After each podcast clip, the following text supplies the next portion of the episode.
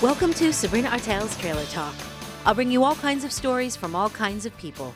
Whether it's a live public conversation and we're speaking from the kitchen table of my 1965 Beeline travel trailer, from the studios or on the streets, please sit back and enjoy the conversation right here, this time every week. I'm so excited to share with you my guest for this episode. We are in Liberty, New York, in the Sullivan County Catskills. I am sitting with Nathaniel Whitmore. He is our region's expert in identification and use of wild plants and mushrooms. He's an herbalist, a forager, a mushroom expert. He focuses on healing foods, on the medicine of the plant world, and so many other things. Truly, Nathaniel is a legend in these parts, as they say. So I'm very, very happy to be able to have this conversation. This is uh, Nathaniel Whitmore. Welcome, Nathaniel. Thank you. Thank you for having me. Let's begin with how you began this adventure with plants, with uh, medicinal herbs, with your own healing practice, and with this knowledge. So, I grew up in Damascus, Pennsylvania, on a family farm. So I, I always go back to that upbringing as um, my starting point because you naturally learn about plants because you're making hay and growing in the things in the garden and out in the forest collecting firewood and uh, so you uh, naturally learn about these things and then um, i had um, interest as a young teenager in uh, Native American uh, history and also in um, some spiritual ideas uh, like dream interpretation and uh, various things like that. And that led me to be introduced to a man who uh, was quite well known in the area named Taterbug Tyler. And uh, he was a he was a, a, a local folk healer, medicine man. He was a ginseng hunter and he started teaching me about wild foods and making maple syrup and picking different kinds of herbs. He's the one that got me started uh, thinking about medicine because as a young person, I was relatively healthy. And um, what gets most people into this so called alternative uh, medicine world is often some kind of sickness or something that that stimulates people to to go an alternate route. For me, it was kind of more organic. It's hard to pinpoint what it was, but uh, Taterbug's influence was was kind of the starting point. Nathaniel, Taterbug, I want to learn a little bit more about this teacher of yours. You mentioned ginseng hunting. So, what is that? Is this around us here in the Catskills and the Upper Delaware region in the Northeast? So often people are surprised to learn about American ginseng being here, but this was a, a major region for American ginseng. Pretty much all of the Appalachian Mountain Range is and or was basically it was over harvested and then even more so than that the habitat destruction uh, really did a, a number on the uh, ginseng stands in the wild. So it's it's pretty much rare. And then the deer browse it down so that it's not really able to recover. But at one point ginseng was the number one export from the united states of america it was a big part of the fur trade and other resource mm. extraction. It's such an important medicine that it, it climbed to uh, at its peak of export. It was it was number one, but because of greed and the normal kinds of things that take down businesses and um, and these kinds of things, basically people started harvesting at the wrong time and adulterating and the, and the whole market kind of fell from that. And then the environmental destruction that followed made it so that there's not enough really to pick. It's it's protected now it's protected by international trade law. And you're also describing colonialism you're describing uh, extractive I- industry destruction. My main interest in regards to herbs is in using wild plants. So my feeling is that um, You know, right now, most of the research still today, although it's not well known, but most of the active research into herbal medicine is by pharmaceutical companies that are trying to find chemicals that can then be copied. Uh, to me, some of the most important research is to look back into the history and understand how the Native Americans were utilizing the plants and, and also how they were conducting themselves in a way that was sustainable. Just looking out the windows here, right? There are so many you already pointed out. This plant that was growing on our way to the kitchen table, which is what? This is called gold thread. I tease those roots out of the mossy ground there. And um, so, what we have here on the table is a small plant with some long, almost thread looking yellow roots. Its uh, scientific name is Coptis. In the earlier days of this country, it was known as canker root because it was a well known canker sore remedy. It is uh, related chemically and medicinally to the uh, herb golden seal into many other herbs, which we classify as berberine containing yellow antimicrobials. So, berberine is named after barberry, which is that shrub that we also saw um, right outside the door, and which maybe people have been seeing a lot lately because it's one of the first green shrubs to come alive in the forest. And it's also one of the most invasive plants, so it is uh, widespread, and oftentimes people plant it in their landscape in maybe maroon or variegated uh, cultivated forms. But um, berberine is a yellow substance that's very bitter. It's very antimicrobial, uh, meaning antibacterial, antiviral, antifungal, and um, to the best of my knowledge, these herbs are pretty much the strongest antimicrobials that are widely available in our area. So, um, of course, the Coptis isn't used much today because it's so small. Although there's, there's a related species used in Chinese medicine that is also one of the top antimicrobials in Chinese medicine, that even though it's still called gold thread, the rhizome is much thicker and more fleshy.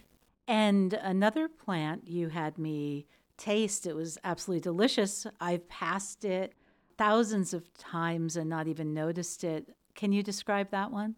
Uh, yeah, that's called toothwort. And um, I guess uh, at first glance, some people are worried that it's poison ivy because uh, it superficially resembles that, being that it, it has the three leaves. And toothwort refers to the tooth, the, the large teeth on the on the leaflets, uh, and then it has a a mustardy, horseradishy, pungent flavor. And uh, yeah, it can. We just nibbled on the leaves to get that flavor, but the root, the the flavor will be even a little more crisper and cleaner, more of that pure horseradish kind of taste because the, the leaf has more of the, the, the green stuff in it and adds to the flavor. And um, yeah, that can be, um, of course, it, it usually only occurs in small amounts in the wetlands like that, but um, the flavor is so strong you could always pick just a tiny bit and flavor salad or sandwich or something like that.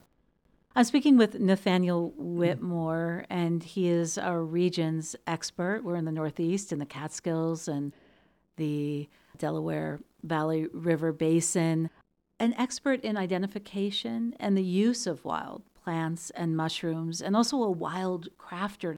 What I'm wondering, Nathaniel, is because this work, this knowledge, this study of yours is, is, something you've dedicated your life to and are continuing to, and it's part of, of an overall well being with our relationship with the planet Earth, with this land around us, and with traditions, which are ancient ones. You've acknowledged the indigenous traditions and the depth of that knowledge.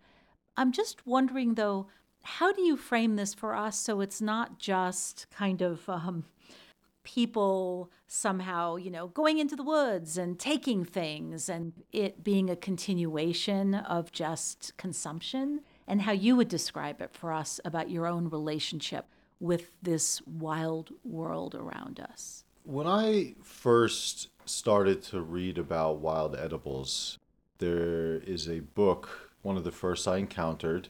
Peterson's Guide, the well known nature series Peterson's Guides. In the foreword, the author or authors were discussing how people will mention that maybe there's an environmental concern with the harvesting of wild plants. And they brought up that it really wasn't wildcrafters picking a few herbs or wild edibles that was ultimately harming the population of those plants. I stuck with that basic standpoint for a long time. Uh, rec- more recently, the last several years, I've spent a lot more time uh, going into New York City as well as other urban areas, but especially from here to New York City, I've seen I've seen a lot of different places and considered the plant populations and, and what's happening and um, and then also I've recently returned to my family's farm after being gone for um, many years and even in my short lifetime I, I can acknowledge how many things are lost. That farm is still one of the more lush places I know, but is nowhere near as lush as it was when I first started learning about wild edibles. So only in recent years I returned to that thinking about one of those first uh, issues that was brought up, which I kind of just formed my stance on and stuck with it. But now I'm looking at it again and thinking, actually, it is a problem. Here, all this time, I've been teaching people to to go and, and pick these things and now there's places where these things aren't aren't there hmm. anymore mm. and of course uh, in general uh, i also um, appreciate your question touching on this uh, consumerism aspect because um, obviously in so many ways we, we're thinking what what's in it for me what can i go out there and get and and you know the the excitement of ginseng or the excitement of these mushrooms, sometimes that that's so contagious that um, people, without even really understanding what ginseng is or how it's used, they they, they want to pick it because it's just so exciting to find it. Yeah, so that's doing a number on things. Still, the bulldozers and uh, urban sprawl, uh, obviously, you know, nothing's growing where the parking lot now stands. But uh, I am also concerned about the over harvest Mm. Um, to me personally, a lot of this has to do with um, uh, like the local food things, um, issues, and just living close to the land and being aware of what is available, working with what's available. I've had a couple conversations recently with folks on the subject of cooking. And to me, cooking is, a, is an art. And when you think about it, cooking goes back to the simple process of taking what you have and making something that's delicious and health promoting and nourishing from it. So cooking isn't following a recipe. And if you look at a good professional chef, they're not following recipes. I mean, maybe they're checking in on things, or maybe sometimes ingredients need to be precise. But in general, uh, cooking is an art of transforming what you have into something that is what you need that can that can nourish your life. And uh, today we have uh, so many resources wrapped up in the um, growing of foods out of season. Just think of the energy put into refrigeration of vegetables just to get those vegetables to the store and then maintain them in the store. And then everybody brings them home and has them in their own vegetable. Meanwhile, all these plants are just going to waste.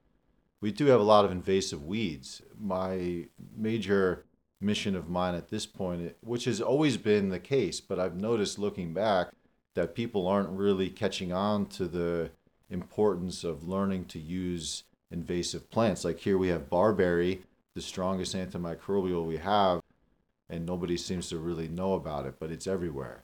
And then Japanese knotweed, you know, there is there's food use, there's medicine use, but even for Lyme, right, with the knotweed. That's one of the uh, that's one of the the special areas where mm-hmm. Japanese knotweed is particularly used for Lyme treatment. Which is absolutely fascinating because, as you say, we it is invasive and it's causing many problems along stream banks and choking them out and that sort of thing. But also, we have it here, and if we could utilize it for our own well-being, that would be a win-win all around.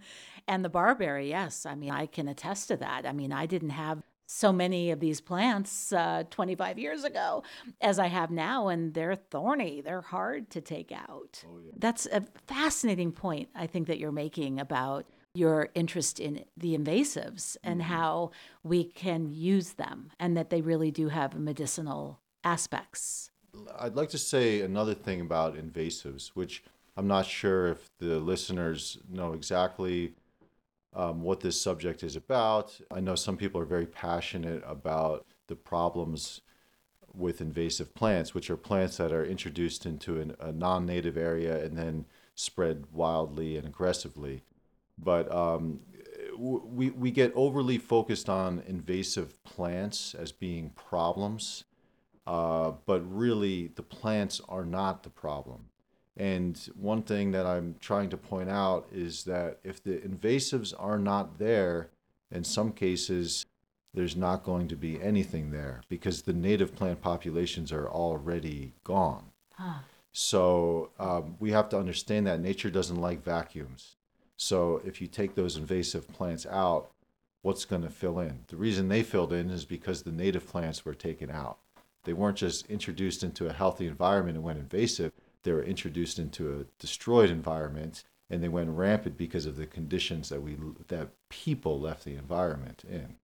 But anyway, we could go on and on. Yes, and I definitely I want I I want to continue this conversation. Absolutely. I still have though for this episode some more questions I want to ask or just to discuss with you. So, mushrooms seem to have become the celebrity of, of, of the plant world right now. And you're an expert in mycology and mushrooms. So I'm wondering if you can share your own interest in them, what you've discovered, and some of the mushrooms that surround us here. And, and why you think they become the celebrity of the moment. Uh, well, that's uh, that's a, a, a big uh, topic, um, but mushrooms are um, mushrooming into uh, popularity. There's some documentaries that have been going around, and and knowledge in general is growing. It's it's their time for a number of reasons, but it, you know if you look back at um, other cultures, a lot of what we're experiencing now is actually not anything new. America is waking up to growing mushrooms, but shiitake mushrooms have been grown for 2,000 plus years. So in some ways, that's nothing new. It's just new, it's just a novelty for us. Good point. Which, by the way, I just picked some today from logs. So it's a wonderful thing to grow shiitake. They they they fruit all different times. They love the cold weather, and uh, it's it, it's exciting because. Um, and then the other, I think uh, another thing about mushrooms is um, Americans in general were considered to be um, inheritors of the fungal phobic British culture. So mycologists will put cultures into fungal loving or fungal fearing categories, and um, it goes back to you know survival times, the whole feast and famine thing. You know, sometimes mushrooms have saved cultures during times of famine, where the rains came in and flooded the fields, but then mushrooms showed up and they still had something to eat. But then in certain regions, there's a lot of poisonous mushrooms, and people it saw so many people uh, make mistakes and, and die or get really sick that they developed a fear. And America kind of inherited this uh, fear, which really came from a lack of understanding because there's so much to learn. But now we're starting to learn, and, and we're starting to learn at a very fast rate at the same time that mycology is blossoming in so many different ways, like mycoremediation, using mushrooms to clean up uh, toxic areas and using mushrooms medicinally. Uh, we have many medicinal mushrooms in, in these forests. Like uh, we, we're looking at all these hemlock trees around here, and especially right by the water, um, we tend to find the uh, mushroom called reishi, or the uh, American name is usually something like lacquered polypore. Um, or, or, or varnished shelf mushroom because it looks kind of like a lacquered piece of wood, a maroon color and it's a shelf mushroom, which is a tend to be a large, kind of tougher mushroom growing off the side of a tree. So they grow on these hemlocks, and they're actually one of the most revered medicinal mushrooms. If you went to uh, Chinatown herb shop, you'd see a whole wall on, in some places of different kinds of reishi mushrooms. Incredible. Yes, I've seen what you're describing on these trees right right outside this window. So that's exciting. I should also mention that we're also coming into morel mushroom season. This is not the best area for morels, but there are spots where they're abundant. So sometimes people are surprised to learn that, that they're here. Um, in a couple more weeks, they'll they'll get started, and uh, and there's other mushrooms that that come with them. I'm just wondering um, before we conclude if there's something you want to share with our listeners about the work that you do, maybe a favorite uh, sort of uh, adventure you have where you discover something in the woods or out there in the wilds, or or just a message you want to send us off with. Um, as far as uh, my work, I um, mostly I work with the principles and according to Chinese medicine, but I focus on local plants, which there's a lot more crossover than people may guess between what plants we have and what's utilized in Chinese medicine. But uh, my, you know, I, I like to make everything um, fresh and I like to uh, use the local plants as they are, but even when I make the products, I make them from plants that I'm harvesting. And what I've realized, like say the barberry, for instance, I use that as a teaching point a lot when I'm teaching about medicine making because by making a barberry preparation yourself, you can actually pay attention to quality in a way that a big company can never afford to do because you're going to pull those roots out and you're going to scrape the outer layer of bark off. And it's a little bit tedious, but with a day's work, it's such a you, you, it's such a potent medicine that you make enough tincture and or if you're going to dry it or whatever it is, you can put away enough for the whole year, and it's actually very stable, so it lasts for years. So it's really not that much work. Um, but if if you were to buy barberry from the store or from a, a product, um, it'd be made with the whole roots, which means that the woody part, like with these trees, you know, the, the trunk is all wood, and then the, the medicine is usually that that bark layer. So you have the outer bark and you have the wood, and then that little bit of uh, active tissue there. Well, for the big company, they're going to chop up that whole woody root. So you have 90% inert material. Where if you make it yourself, you scrape off the part that you're supposed to use. So you can actually, you're making a better product by doing it yourself. Way cheaper. Herbal products are often overpriced, and it's it's a big problem because people are spending a lot of money but then they might not even be buying a good product and they don't know how to assess it. So that's why I try to teach people how to use the plants that are local, how to understand their, their qualities and how to best prepare them. And that's basically my that's what I do and that's my message and that's what I think is the, the best way to use herbal medicine. And Nathaniel, is there something you've learned from being in the wilds? From the plants, from nature that's surrounding you? I guess um, I like to. I I feel like I learn a lot all the time about the uh, plants and about nature and about about everything, and I think that's another important. That is another important message here. Is is it, it's not about um, just going out and using the plants like you were saying before, but it's about appreciating the uh, the plants for their beauty and their their part in the environment and how that reflects so many things in life. You know even the the play of the seasons the the unfolding of the spring blossoms and and and and you know all these things are just it's it's a deep part of our psychology and it's just you know that's that's how uh, our minds and and however how our understanding of the world comes to be. And now today we have everybody glued to screens all day long and and, and it's like nature is something that you get a picture of on your cell phone or something. There's a concept in old uh, japan that's translated as uh, uh education for pregnancy. And uh, it's the idea is that you should go out and observe something uh, beautiful in the natural world uh, every day because uh, when you when you're nourishing that life in utero, you want the to, to the, the mind to be in a good place. So you might read uh, religious or good quality literature to have a, like a elevated material, and then also you want to acknowledge the the wonder of nature every day. And then there's another concept in Japan, the forest bathing, which has been popular recently, kind of trends into the the press here and there. And but they're just looking at how healthy it is to take some time like the stop and smell the roses idea. Stop and look at things appreciate things and that's how we learn from nature.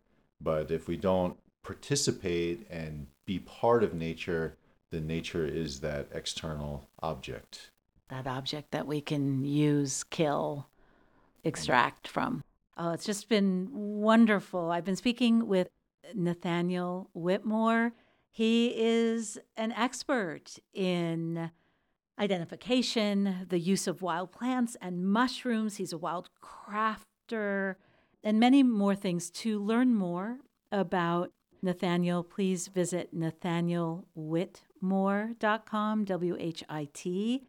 You can check out his plant walks, his apprenticeships, plant and mushroom tours. I had a myco tour, and I am just so thrilled by what I discovered with Nathaniel. And I hope, Nathaniel, I'll be able to join you for a mushroom and a plant tour as the season builds. And um, I just want to say, please, there's so many things that we can learn from you, Nathaniel. And I will never look at my barberry plant again in the same way, knowing that it has those those healing, those medicinal aspects. I should say the same thing with the other plants that I pass so frequently that you've shared with me have these important qualities. I'm I'm gonna chew on these roots here of these these golden threads. But anyway, I want to thank Nathaniel for joining me at the kitchen table. NathanielWhitmore.com. Thank you so much. Thank you so much. I appreciate the uh, opportunity. Thank you so much for having me. Thank you for listening. From the kitchen table out on the road, I'm Sabrina Artel. Thanks for joining me for Sabrina Artel's Trailer Talk. The music for the show, Patti Smith, People Have the Power. Trailer Talk is produced by Sabrina Artel. For more information, please visit trailertalk.net. Special thanks to WJFF Radio Catskill and the numerous people who have donated their time, resources, and conversations to make Trailer Talk possible. Thank you all who joined me in these conversations. I'm Sabrina Artel safe travels.